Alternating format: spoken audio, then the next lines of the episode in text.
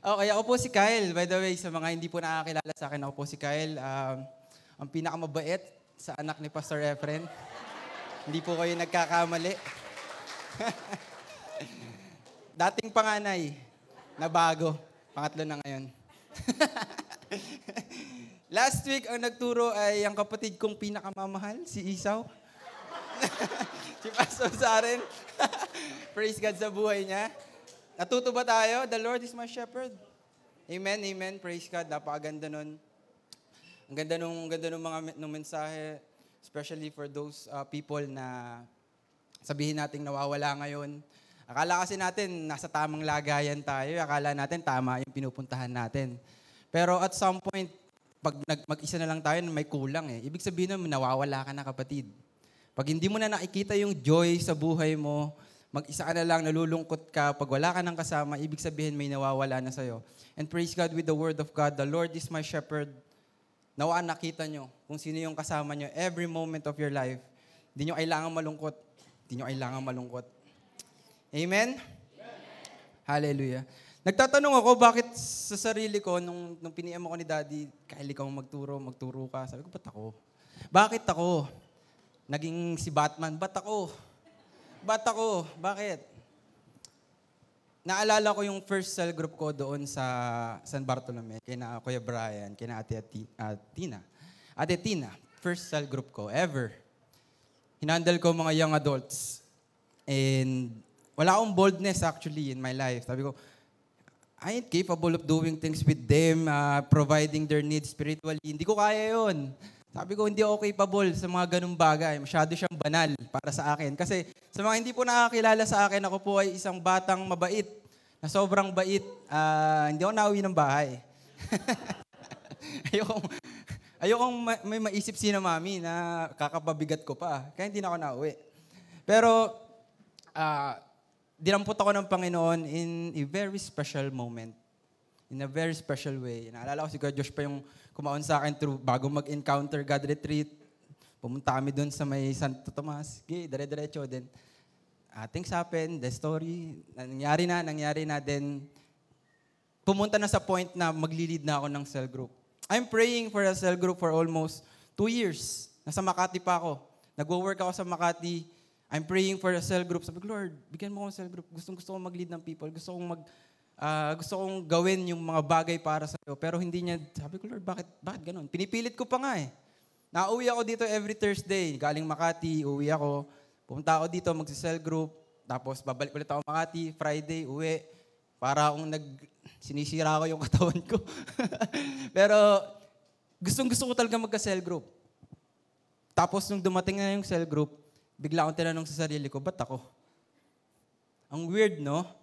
Doon ako sa moment na pinagpe-pray ko yung isang bagay, pero pag, nan, pero pag nandun ka na sa moment na yon, mapapatanong ka, magda-doubt ka agad sa sarili mo, bakit ako?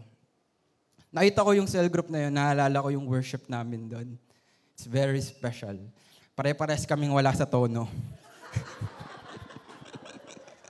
Favorite na kanta namin, Pag-ibig mong kay ganda. Ayun ang kinakanta namin. Napakaganda ng kanta, pero hindi talaga maganda yung boses namin. Pero, at that very moment, nung, nung nagwo-worship kami, I know, nandun yung langit. Sobrang special sa akin ng araw na yun. We are worshiping God with our hearts. Sabi ko, Lord, hindi ako karapat dapat, pero nung kumanta kami para sa Panginoon, nung ginawa namin yung mga bagay para sa Panginoon, napakaganda. Ang ganda ng pag-ibig ng Panginoon, pinaranas niya sa amin. Hallelujah, hallelujah. And ngayon, nandito na ako. Tinanong ko ulit yung sarili ko, bakit ako? Pero wala eh. Dinala ko ng Panginoon dito, so ano pa bang gagawin ko? Anong pinapagawa ng Panginoon sa'yo, gawin mo. Kung ano yung nasa harapan mo, gawin mo, huwag kang mamili.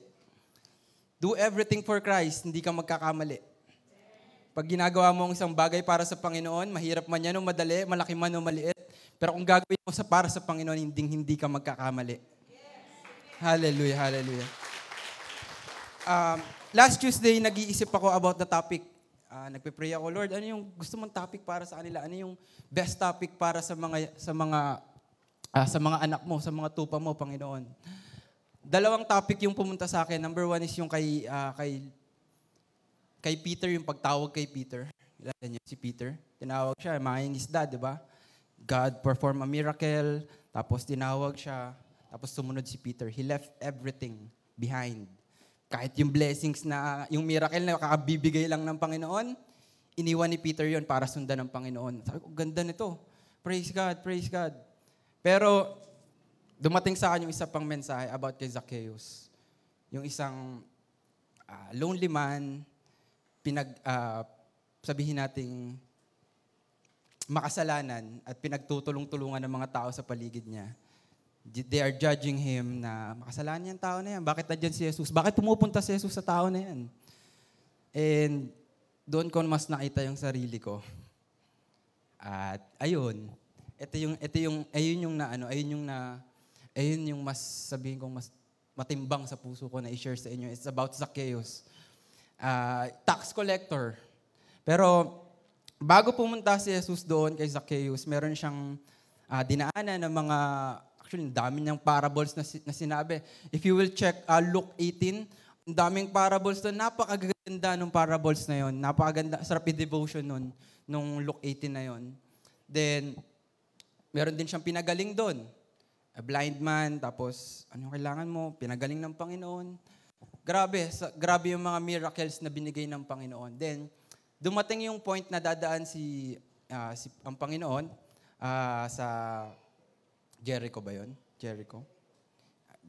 Tapos, nandun si Zacchaeus na yeah, very, naiintriga sa Panginoon. Siya ay naiintriga. Um, sino ba tong Jesus na to?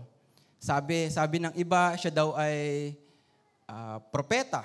Sabi ng iba, siya daw ay blasphemer.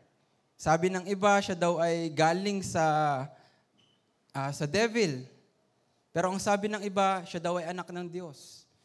Itong si Zacchaeus is very, sabihin natin, curious na curious siya. Ah, and this time, sige, basahin na lang natin yung kwento. Pwede ba tumayo tayong lahat? Habang nagbabasa tayo ng salita ng Panginoon. Tagalog, please. Ah, Luke 19, 1 to 10. Luke. Pumasok si Jesus sa Jericho at naglakad sa kabayanan.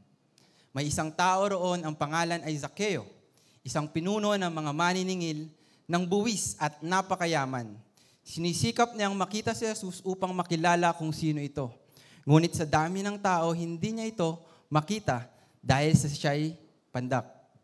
Kaya't patakbo siyang nauna sa dadaanan ni Jesus at umakyat sa isang puno ng sikomoro. Pagtapat ni Jesus sa lugar na iyon, tumingala siya sa, kay Zaccheo at sinabi, Zaccheo, bumaba ka agad sapagkat kailangan kong tumuloy ngayon sa bahay, sa inyong bahay. Nagmamadaling bumaba si Zaccheo at tuwang-tuwang tinanggap si Jesus sa kanyang bahay. Lahat ng nakakita nito ay nagbulong-bulungan. Nakikituloy siya sa isang makasalanan, sabi nila. Tumayo si Zaccheo at sinabi niya sa, kay Jesus, Panginoon, ipamimigay ko po sa, sa mga mahihirap ang kalahati ng aking kayamanan. At kung ako'y may nadayang sinuman, isasauli ko ito sa kanya ng makaapat na beses. At sinabi sa kanya ni Jesus, ang kaligtasan ay dumating ngayon sa sambahayang ito, sapagkat anak din ni Abraham ang taong ito. Ang anak ng tao ay naparito upang hanapin at iligtas ang naliligaw. Purihin ang Panginoon. Let's pray. Hallelujah God, Hallelujah Father. Panginoon, maraming maraming pong salamat sa iyong salita. Salamat po, Panginoon, sa oportunidad na ibinigay niyo po sa akin to share your word, be your mouthpiece, O God. Lord, gamitin niyo po ako effectively, O God. Ibigay niyo po, Panginoon, ang lahat ng pangailangan namin dito. Maging ako, Panginoon, ay punuin mo. Kahabagan niyo po kami, Panginoon. Ang sabi sa iyong salita kanina, Panginoon, narinig ko, dahil sa kahabagan, nagpagaling ka, Panginoon. Lord, kahabagan niyo po ang bawat isa. Magkameron ng kagalingan, Panginoon.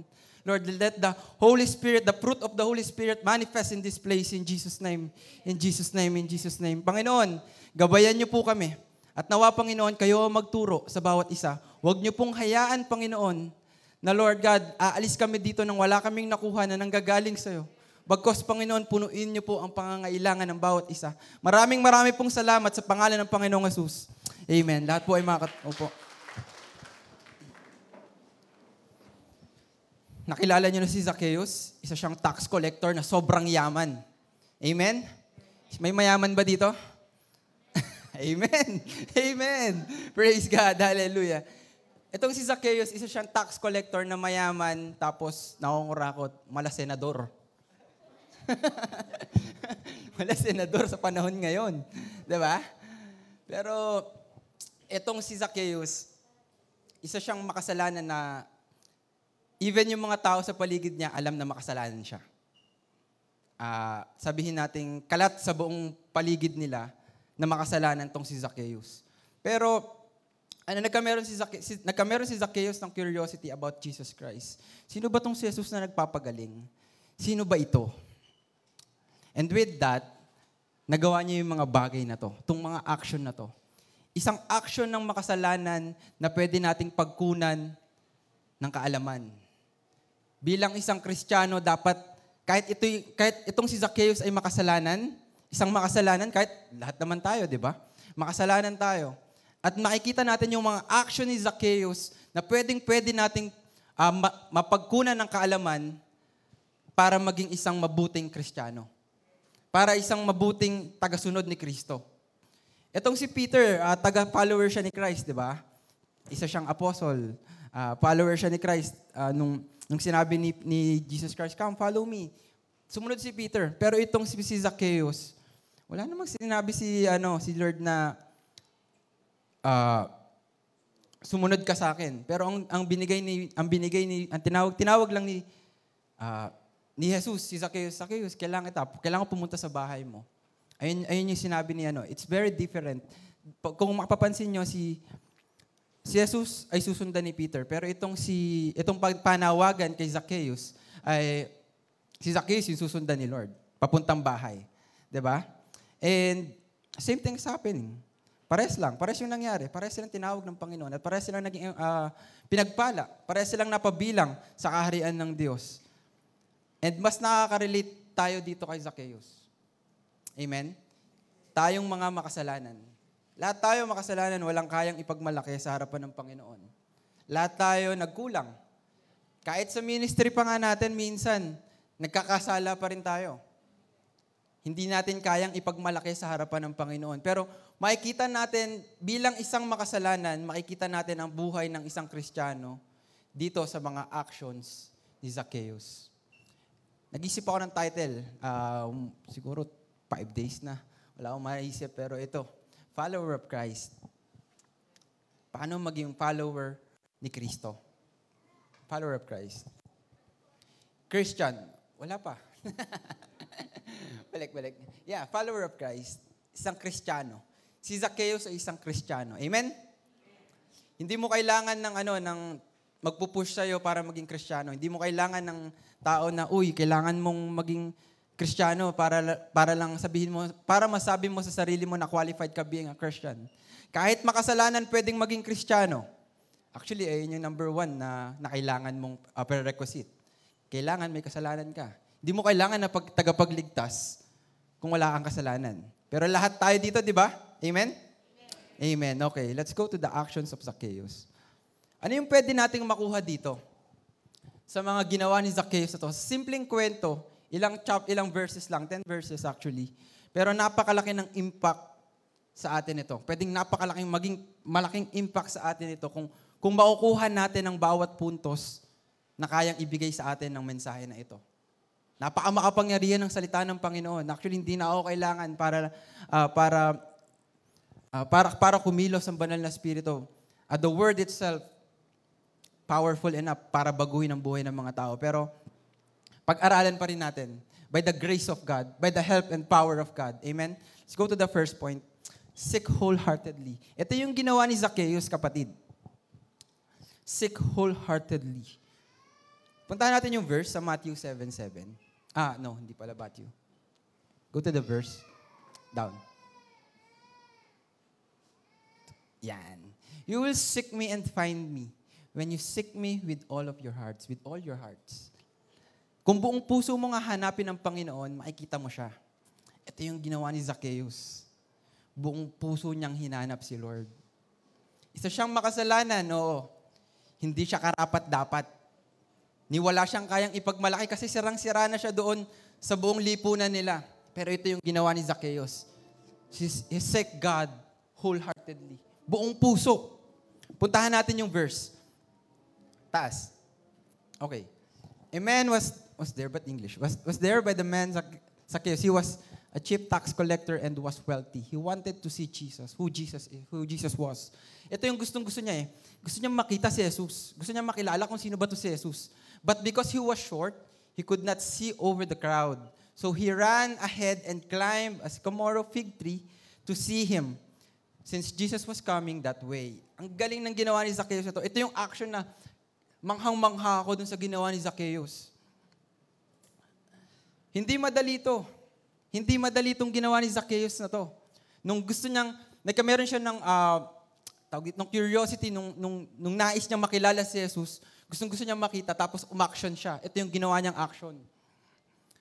Actually, hindi siya madali kasi ang daming balakid. Unang-una, short siya. Tapos sobrang daming tao. 'Di ba? Tapos isa kang sabihin nating tax collector tapos aakyat ka ng isang puno. Ewan ko ba? Ito, ito dapat, ito ang tamang pagpagsik sa Panginoon. Pag pupunta kayo sa Sunday, kung gusto nyong makita o gusto nyong maranasan ang, ang, ang presensya ng Panginoon, dapat ganito tayo. Wala tayong pride. Itong si Zacchaeus, ah, isa siyang, sabihin natin, mayaman. May, may, may katayuan sa lipunan. Pero, pinili niyang umakyat sa puno para makita ang Diyos sa mga Diyos at hari ng mga hari. Huwag mong ipagpalit yung, yung, yung, yung simple mong katayuan sa lupa para lang hindi ka makapalakpak kasi corny. Corny. Huwag mong gawin yun. Alisin mo muna yung sarili mo kung gusto mong makita ang Panginoon. Isang tabi mo muna ang sarili mo. I will worship the Lord. Pupunta ako sa Sunday service, pupunta ako sa cell group. Si Lord ang pinunta ko. Hindi yung pride ko, hindi yung sasabihin ng iba. Be like Zacchaeus. Ang ganda nung ginawa ni Zacchaeus. Ano pa? Meron siyang personal weakness. Maliit siya. Sino dito yung may personal weakness? Bukod sa muka. Hindi, joke lang, joke lang, joke lang. Joke lang yon. Meron tayong mga kanya-kanyang weakness. Okay? Marami tayong weakness. Maliit, hindi talented yung, yung weakness nga namin, di ba? Yung voice natin dun sa San Bartolome. Weakness yun eh. Pero hindi hindi ka dapat nagpapapigil doon. Hindi ka nagpapapigil kasi mat, kasi matanda na ako, hindi ko na kaya eh. Masyado pa akong bata para sa mga ganyang bagay. No. No, kapatid. Maliit si Zacchaeus. Simula pagkabata, daladala niya na yung weakness na yon. Pero kaya niyang pagtagumpayan. Anong ginawa niya?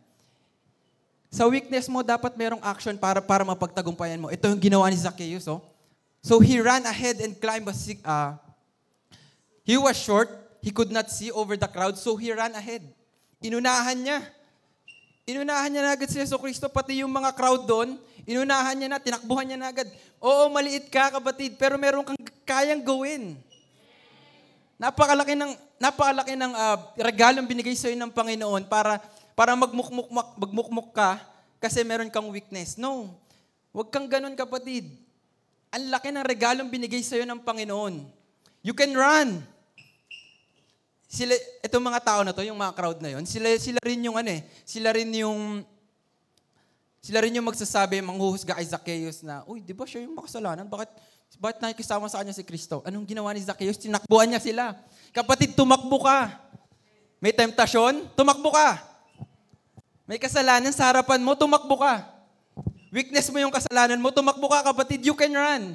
Like Zacchaeus. Unahan mo, doon ka sa daan ni Kristo. Huwag doon sa daan ng mga makasalanan. Baguhin mo yung daan mo. Para sa Panginoon. Amen? Amen. Hallelujah. Tumakbo ka, kapatid. Kaya mo tumakbo. You should run. Huwag kang ano, wag Meron kasi yung mga moments sa buhay natin na nagpe-pray tayo, Lord, gusto ko itang makita, gusto ko itang hanapin, Panginoon. Pero nandun ka sa bahay mo, nagmumukmuk. Doon ka lang, uh, ayaw mo nang gumalaw, hindi ka naman nag-church. Sabi mo, gusto mong makita si Lord, pero hindi ka nag-church, wala ka sa ministry. Nandun ka sa peryahan. Kukulor game. Ewan ko sinong Kristo makikita mo doon, pero Kapatid, kung gusto mong makita si Jesus, pumunta ka doon sa lugar, sa dadaanan ni Jesus. Kung nasaan si Jesus, dapat doon ka pumunta. Ministry, prayer gathering, EGR. Amen? Yun. Praise God. Praise God. Hallelujah. Tumakbo ka, kapatid. Hindi mo kaya? Hindi mo kaya tumakbo? Lumakad ka. Hindi mo kayang lumakad? Gumapang ka, makapunta ka lang, kapatid, sa dadaanan ni Kristo. Kaya mo yan, kapatid. Kaya mo yan.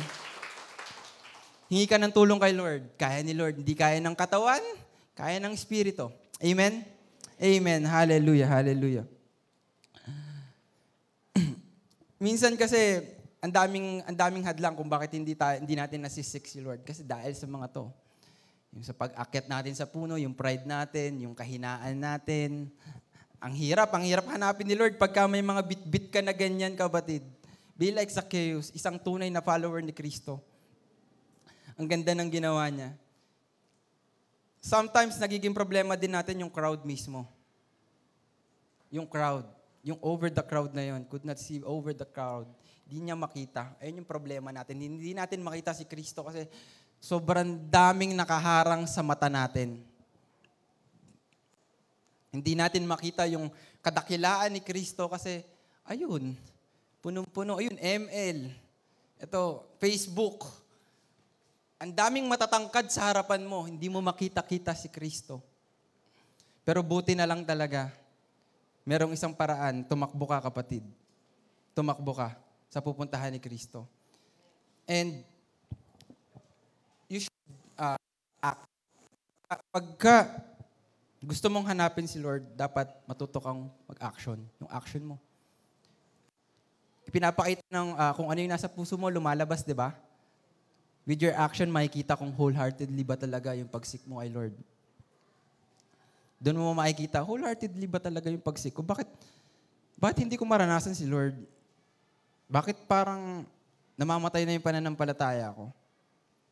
Tanungin mo, wholeheartedly ba talaga yung pagsik mo sa Kanya? O baka sa isip mo lang? Mahirap yon.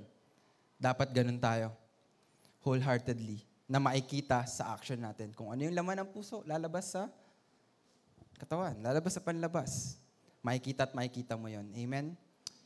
In your uh,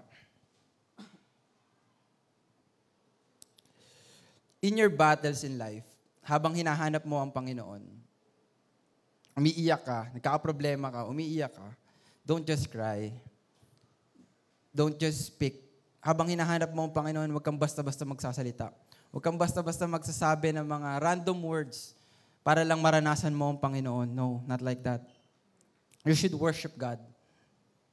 You should, uh, kunin mo yung gitara mo, mag, kung kaya mag-gitara, worship the Lord. May Bible ka, you should read your Bible. Ganun ang tunay na pag, pagsik sa Panginoon. Amen? Ganun dapat tayo magsik sa Panginoon with, with, the, with the form of worship. Reading the Bible. Bible is the way actually. Bible, uh, I mean, Bible is the light unto our path para makita mo yung tunay na daan patungo sa Panginoon. Siya yung ilaw sa ating tangla, uh, siya yung tanglaw sa ating dadaanan. Kung wala kang Bible, kapatid, mahirap. Kung wala kang salita ng Panginoon sa iyong sarili, mahirap yon kapatid. Maliligaw ka. Wala kang ilaw. Ang hirap maglakad sa, sa madilim na lugar. Hindi mo alam kung saan ka pupunta. Pero kung may Bible ka, you can see makikita mo kung, kung ano yung dapat mong lakaran. Amen? And pag nagbabasa ka ng Bible, dito papasok yung second point. Obey immediately. When Jesus reached the spot, he looked up and said to him, Zacchaeus, come down. Come down immediately. I must stay at your house today. So he came down at once and welcomed him gladly. Pagka meron kang salita ng Panginoon na baon-baon, sundin mo kapatid. Sundin mo kapatid. Hindi kasi tayo, hindi tayo mga taong pinagpala kasi na, na nakuha natin yung Word of God, nakarinig tayo ng Word of God. Papagpalain ka kapatid kung gagawin mo yung Word of God. Maraming tinawag pero kakaunti ang tumugon. Ang daming, ang daming sinasabihan, daming ini-invite. pero walang nap- hindi naman lahat napunta. Dapat matuto tayong sumunod. Amen? Hindi lang tayo basta-basta susunod. Immediately. Yan. Ito yung mahirap eh. Ito yung mga sakit ng Pilipino eh. Pro- procrastination. Yung tipong, Opo, Nay. Mamaya po, Nay. Gemel pa po ko. Ito yung mahirap eh. Dapat pag tinawag ka ng Panginoon, Zacchaeus, baba ka dyan. Dali-dali. Excited. Sige, gagawin ko po, Panginoon. Ewan ko kung bumaba siya na lumakad siya pababa o, I mean, bumaba siya sa paakyat o tumalon na siya. Siguro tumalon na yun. Sobrang excited. Dapat ganun tayo. Pag narinig mo yung salita ng Panginoon, talon! Obey immediately. Doon nakikita ang tunay na Kristiyano. Hindi yung susunod ka lang kasi madali sa'yo. Kasi pabor sa'yo yung sitwasyon. Susunod ka kasi si, si Lord mismo yung nag-utos sa'yo. At susunod ka immediately. Dali-dali. Wala ka nang iniisip na ibang, baka, baka, baka, baka may sabihin sa akin itong mga to. Baka sabihin sa akin ng crowd, isa naman ako makasalanan. Sino ba to? Baka i-judge na nila ako. Susundin ko ba itong sinasabi ng Panginoon na to? Eh, makasalanan ako. Huwag mo nang isipin yun, kapatid. Tumalon ka, tumakbo ka. Puntahan mo ang Panginoon. Bilisan mo, kapatid. Kasi for sure, merong man judge sa'yo. Merong mga tao magsasabi sa'yo, di ba makasalanan yan? Di ba makasalanan yan? Kung makikita niyo yung sunod na verse dyan, yung mga verses dyan, na- pinakita doon, makasalanan si Zacchaeus. Pero hindi na narinig ni Zacchaeus. Bakit? Kasama niya na si Kristo. Maraming sinasabi ang tao sa paligid natin, pero hindi mo na maririnig yon kasi kasama mo na si Kristo. Kaya napakahalaga, sundin mo na agad, mabilisan, para hindi ka naabutan ng kaaway. Amen? Hindi naman nakaw yung mga blessings na para sa'yo. May pinapagawa si Lord, punta agad. Hindi ka naaabutan ng kaaway. Kasama mo na agad si Kristo, nandun ka na sa safe zone, nasa lilim ka na niya. Ayun yung maganda sa mga taong sumusunod. Mabilis nakakapunta sa lilim ng Panginoon. Si Lord mismo yung nagpapal, si Lord mismo yung nagtatanggol sa kanya. Amen? Obey immediately. Bilisan nyo. Next verse. But be the doers of word and not hearers only, deceiving yourselves. Pag narinig mo ang salita ng Panginoon, huwag mong painggan lang, gawin mo agad. Talon, kapatid. Be like Zacchaeus. Isang Kristiyano, dapat ganon. Pag narinig ang salita ng Panginoon, sunod agad. Amen? Amen. Praise God. The third point, live holy. Mabuhay ng banal. Tama ba English ko dyan? Mabuhay ng banal. Amen? Check the verse. Let's check the verse. So whether you eat or drink or whatever you do, do it all for the glory of God. Ito yung verse. Ganda ng verse na yan. Live holy. Kuya Kyle, paano yun? Paano ba mabuhay ng banal? Ang ganda nito. So whether you eat or drink or whatever you do, do it all for the glory of God. Ang isang taong banal, pinaparangalan ng Panginoong Yeso Kristo sa lahat ng kanyang ginagawa. Oo, hindi lang sa ministry. Di ba, nag, sinusunod natin si Lord, nag umo-obey tayo. Di ba? Nakikinig tayo, pag nainig natin, gagawin natin, may ministry. Paano pag walang ministry? Paano pag kumakain ka na lang mag-isa? Paano pag ka nandun ka na lang sa bahay mag-isa? Paano pag wala ka ng kasama? Live a holy life. Whatever you do, whatever you are doing, do everything for the glory of the Lord. Kumakain ka, gawin mo para sa Panginoon. Natutulog ka, okay, gawin mo para sa Panginoon. Nagtatrabaho ka, you're not in the ministry, ah. If you're, uh, ginagawa mo yung mga bagay sa, sabi nating idle moment mo, still do it for the Lord. Kaya mong mabuhay ng banal. Kung sa lahat ng oras, gagawin mo, lahat ng gagawin mo para sa Panginoon. Amen? Can we go back? One slide. All the people saw this and began to mutter. He has gone to be the guest of a sinner. But Zacchaeus stood up and said to the Lord, Look, Lord, here and now I give half of the possession to the poor, and if I have cheated anybody out of anything, I will pay back four times the amount. Ito ang buhay ng isang taong banal, lumalaban sa galaw ng mundo. Maraming tao nagsasabi banal sila. Pero dire-diretso pa rin sila kung ano yung laban ng mundong ito. Kurakot, ayan, kabaliktaran yan. Kinukuhanan nila yung ibang tao. They are grabbing things. Yung mga blessings ng iba, kinukuha nila. Ganun, ganun ang laban ng mundong ito. Pero itong si Zacchaeus, nung naging banal siya, ito yung naging pananaw niya. oh. Lumaban siya dun sa, sa na- natural na mga kurakot, greediness. Ito si Zacchaeus. Nilabanan niya. Look, Lord, here and now, I give half of my possessions. Kalahati ng aing kayamanan sa mga may hirap. Nawala na yung ano eh, nawala na yung greediness eh. Natuto na siya magbigay. Ayun ang taong banal. And if I cheated anybody, meron siyang, meron siyang nagawa ng kasalanan, ito yung taong banal. Pupuntahan niya ito, ibabalik niya ng four times. Hindi naman sinabi ni Lord na gawin mo yan eh. Pero dahil banal si Zacchaeus, kaya niyang gawin yan. Kaya niyang gawin yan. Hindi naman, wala namang sinabi si Lord na, uy, kailangan mawago ka mapunta ng langit, kailangan mong ibalik yung mga ah, ganito, ganyan, yung mga kasalanan mo, kailangan mo pata. Pero dahil alam ni Zacchaeus kung sino yung kaharap niya, isang taong banal, at naging banal din si Zacchaeus, napaltan yung isip niya. Yung dating makamundong isip, napaltan ng isang, maka- ng isang banal na pag-iisip. Napakahirap gawin ito.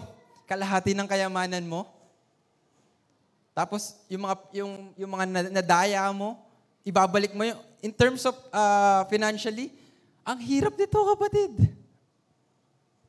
Pero nakaya ni Zacchaeus. Banal siya eh. Naging banal siya eh, sa harapan ng Panginoon. Amen?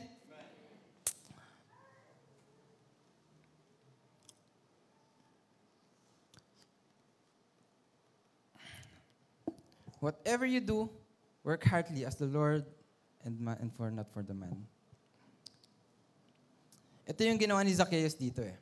You're, when, you're, when, you, when you say living a holy life, you, you don't need uh, a pastor na sasabihin sa'yo, mali yan, huwag mong gawin yan. Mali yan, huwag mong, ah, dapat itong gawin mo para maging banal ka. Di mo kailangan ng pastor. Kung tunay, nasa sa'yo si Kristo, gagawin mo ang tama kahit wala nagsasabi. Gagawin mo yung mga bagay na banal kahit walang, ah, walang nakakakita.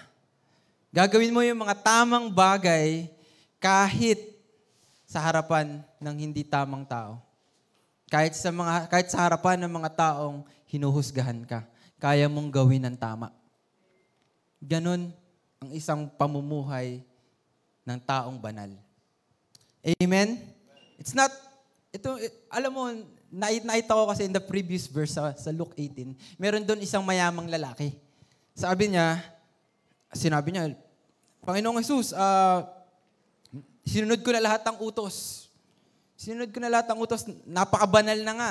Parang ang banal niya na sa paningin niya. Sinunod ko na lahat ng utos. Ginawa ko na lahat. Pero, sabi niya, ano pa yung kailangan kong gawin? Ang sabi ni Yeso Kristo, ibenta mo lahat ng kayamanan mo, pamigay mo sa mahihirap. Tumakbo yung, ah, tumalikod yung lalaki, umalis na. Nakakapagtaka. Nung, nung, nung, nung tinanong niya si Kristo, ang sabi ni Kristo, 100% ibenta mo, ipamigay mo sa may hirap. Pero itong si Zacchaeus, kalahati lang eh. Pero kabilang pa rin siya sa harapan ng, kabilang pa rin siya sa mga taong banal.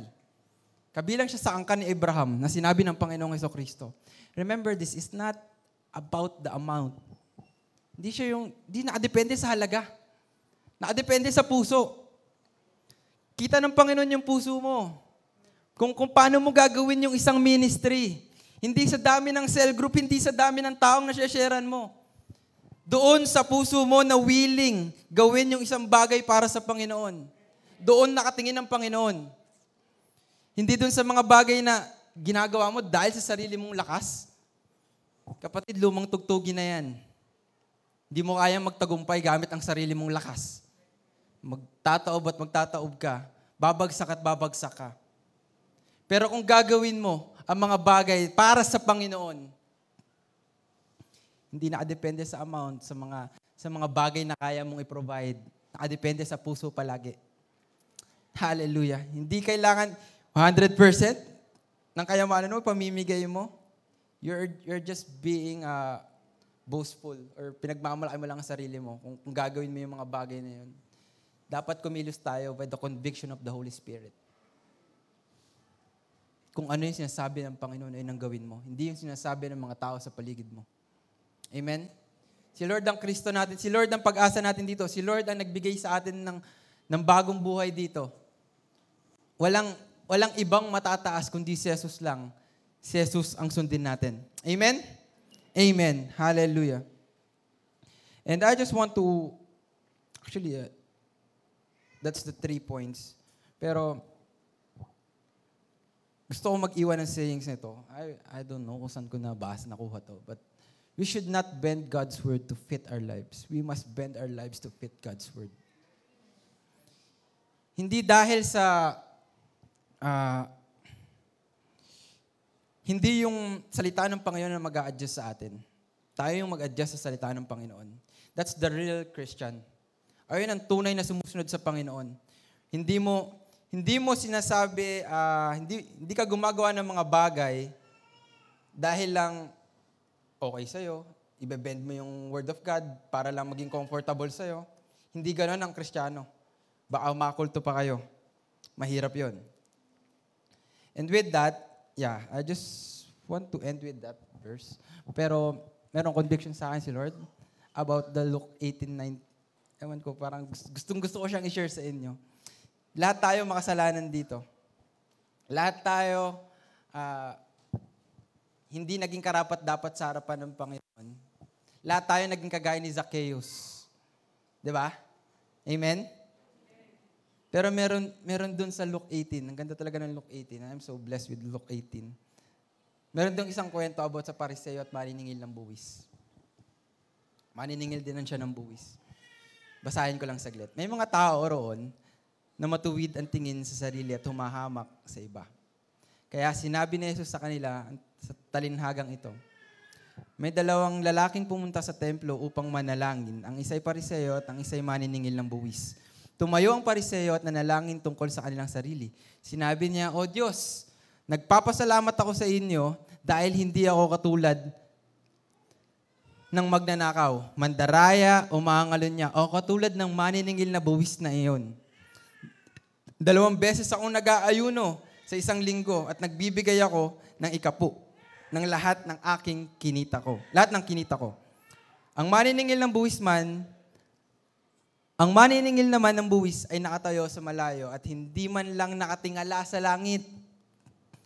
Dinagukan niya ang kanyang dibdib at sinabi, Diyos ko, mahabag po kayo sa akin na isang makasalanan. Sinasabi ko sa inyo, na ang maniningil ng buwis na iyon ay umuwing itinuring ng matuwid ng Diyos. We are like Zacchaeus. Pare-pares tayo, para tayong maniningil ng buwis. Wala tayong kayang ipagmalaki sa harapan ng Panginoon. Pero ang isang tunay na kristyano, nasa puso. Amen? Nasa puso. Ito yung, ito yung, hindi mo kailangan ng magagandang salita para sa pananalangin. Di mo kailangan ng mga, uh, sabihin nating magaganda, mabubulaklak na mga activity para lang sabihin mong maganda yung ginagawa mo sa ministry mo. No, you don't need that. Ito ang kailangan natin. Isang pusong tapat. Isang puso ng isang makasalanan na inaaming makasalanan. Lord, ito ako, Panginoon Pupunta ako sa iyo kasama ang kasalanan ko, Panginoon. Patawarin niyo ko. Hindi pumunta ang Panginoon para sa mga banal. Pumunta ang Panginoon para sa mga taong nangangailangan ng kaligtasan. Ikaw yon, ako yon, kapatid. Lahat tayo, kailangan natin yon. Ang dami, ang dami, ang dami nating ginagawa para lang masabing banal tayo. Para magmukhang banal sa harapan ng ibang tao. Pero kapatid, hindi nakikita ng Diyos kung hindi tama ang puso mo. Dapat sa lahat ng gagawin natin, even ministry, even sa pakikisalamuha natin sa mga tao, pagtatrabaho mo, gawin mo para sa Panginoon. Lord, para sa iyo to. Para sa iyo to. Ayun ang tunay na Kristiyano. Ginagawa ang lahat ng bagay para sa Panginoon. Amen? Lahat po tayo tumayo. Hallelujah, God. Hallelujah, Father. Oh, Lord, we worship you. Panginoon, maraming maraming pong salamat sa buhay ni Zacchaeus. Thank you, Lord, kasi pinakita niyo po sa amin. Natuto kami, Panginoon. Nawa, Panginoon, bigyan niyo kami ng tunay na pagkaunawa kung paano mabuhay ang isang tunay na Kristiyano sa iyong harapan. Lord, maging Kristiyano kami sa iyong harapan, hindi sa harapan ng tao. Marami man, marami man silang sabihin, Panginoon, hindi namin papakinggan. Kasi ikaw, Panginoon, yung piniplease namin. Lord, tulungan nyo kaming maging ganong Kristiyano, isang tunay na Kristiyano. Malalim, Panginoon. Gustong sumunod, gustong hanapin ang kalooban mo, Panginoon. Lord, give us that kind of heart, Jesus. Jesus, oh, hallelujah, hallelujah, God. Kailangan namin, Panginoon, ng ganong puso. Pusong ma- marunong sumunod.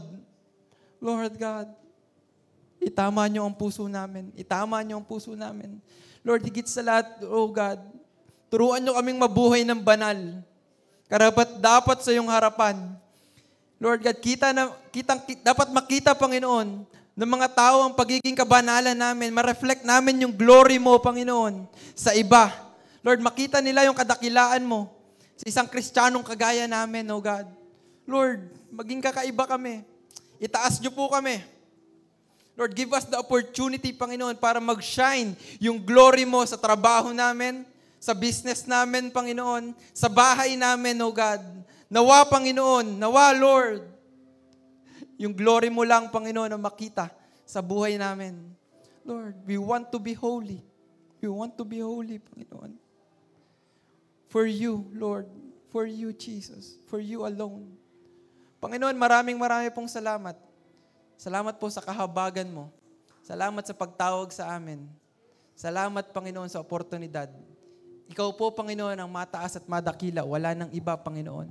Sa iyo po ang pinakamataas na papurit pagsamba sa pangalan ng Panginoong Jesus. Amen. God bless you.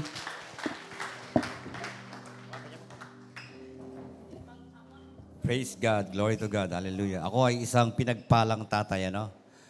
Ako ay pinagpala ng Diyos kasi ang aking mga anak ay nagtuturo ng Word of God. Ano? Ah, ganda ng message.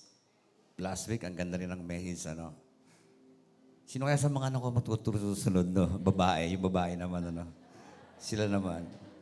Mga anak ko, yung mahilig lang humingi ng pera. Yung mga babae. Daddy, pengin pera. Ilang ilang nila, ah.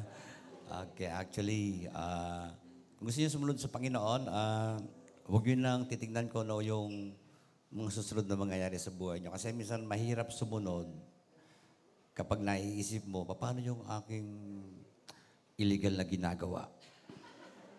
Pag ako'y sumunod, hindi ka na po pwedeng gawin yon, Di ba?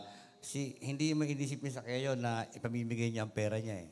Walang wala sa isip niya yon na ipamimigay niya yung, yung, ano, yung kalahati at ikaapat, kung ibabalik niya, wala sa isip niya yon. Kaya lang, the time that he encountered Jesus, nagkaroon ng changes sa heart. At yung willingness to lay down everything for the glory of God ay nagawa niya.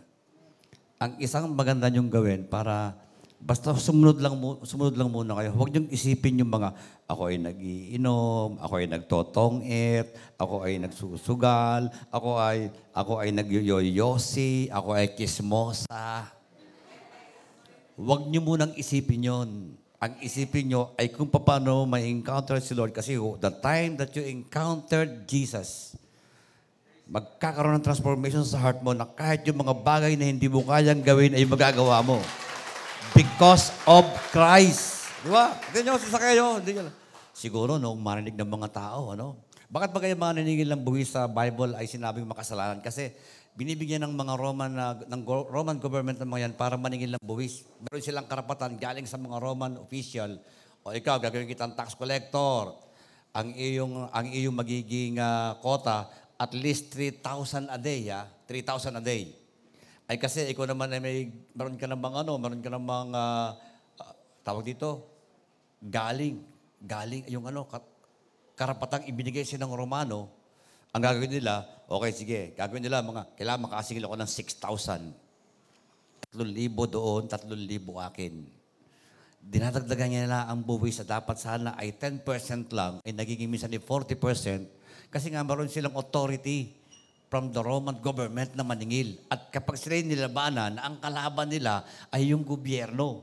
Kaya malakas ang loob nilang mandaya. Kaya lahat ng maniningil ng buwis du- during the time ay makasalanan. Pero ba, pagka nakakita ko ng BIR, mga BIR this, may, makasalanan kayo, ma- ma- masasampal kayo. Noong una ganun. Noong una ganun, no? At siguro, ang last point siguro, no, na ni, ni Kyle, yung ano, uh,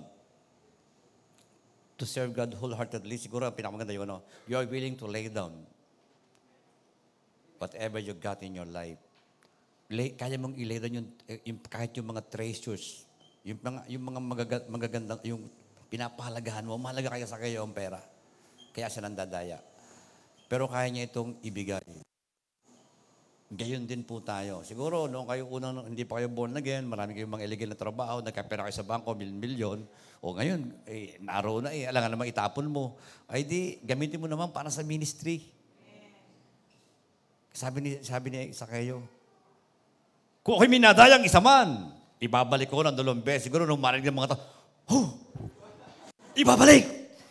Ay, una ako dyan ka sa likod. Dito ako.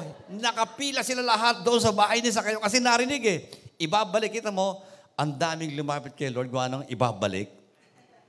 Di ba pagka yung pera mo, kaya ako, ako natutuwa sa church kasi yung mga leader dito, kahit wala nang makain, nabulot pa sa bulsa.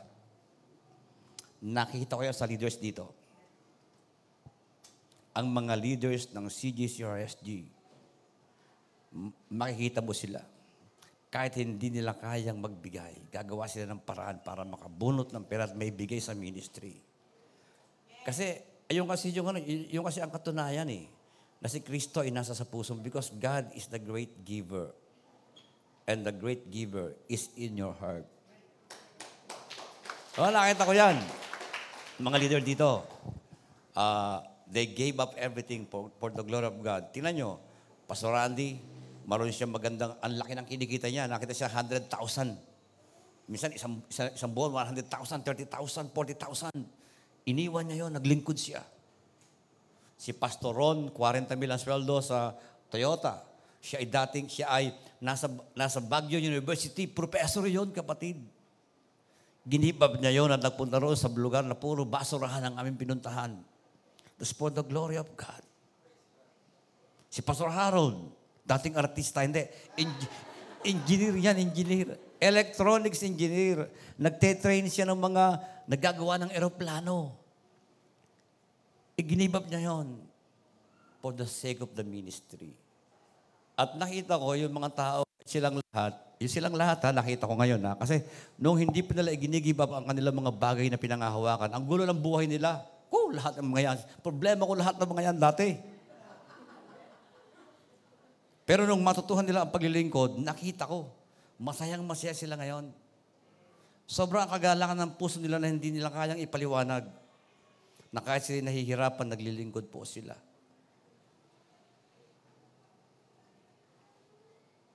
At yun ang sikreto. Ang buhay na banal ay hindi mahirap. Ano bang ibig sabihin ng buhay na banal? Isa lang naman, ilagay mo sa utak mo. Gumawa ka ng tama, banal ka. Yun lang. Yan ang ibig sabihin ng holiness. Nabubuhay ka sa tama. Ang ibig sabihin noon, ikaw ay banal. Kasi yung mga nabubuhay sa mali, hindi sila banal. Kasi ang Diyos ay banal. Di ba? Bakit? Puro tama ginagawa niya eh. Kaya kung gusto mo maging banal, hindi puro tama. May nakakita man, kung may nakakakita man o wala, gawin mo yung tama. Huwag mo gagawin ang tama kasi may nakakakita lang. Gawin mo ang tama kahit nag-iisa ka lang. Kasi nagpapatunay na ikaw ay ban- madali, madali kasing gumawa ng tama kapag marami kang kaharap na tao, di ba? Madali kasing mo pa-cute. Ang dali magbait-baitan. Pero paano pag nag-iisa ka na at nasa ka ng tahanan nyo? Kayo ba mabuhay ng banal? Malaking tanong yon. Tama. No? So I hope ang ganda ng bless, ang ganda nun, ano? Ah, ikaw ba yung tao na maraming iniisip, kaya hindi ka makapag kaya hindi ka makapaglingkod, gusto mo nang mag-EGR. Alam niyo, marami ko iniingka, meron kaming iniingkay sa mag-EGR. Alam niyo bakit tayo mag-EGR? Kasi dalawa ang girlfriend. Pag nag-EGR ako, eh, paano yung girlfriend ko? I, i- isa na lang yun. Hindi mo pwedeng dalawa. Ayaw mag-EGR kasi ang dami nila, akala nila, babatukan sila sa EGR, gano'ng marami silang kasalanan. Hindi, actually sa EGR lang naman. Sa EGR kasi, ito, ito ang mangyayari doon. Parang kay Sakeo.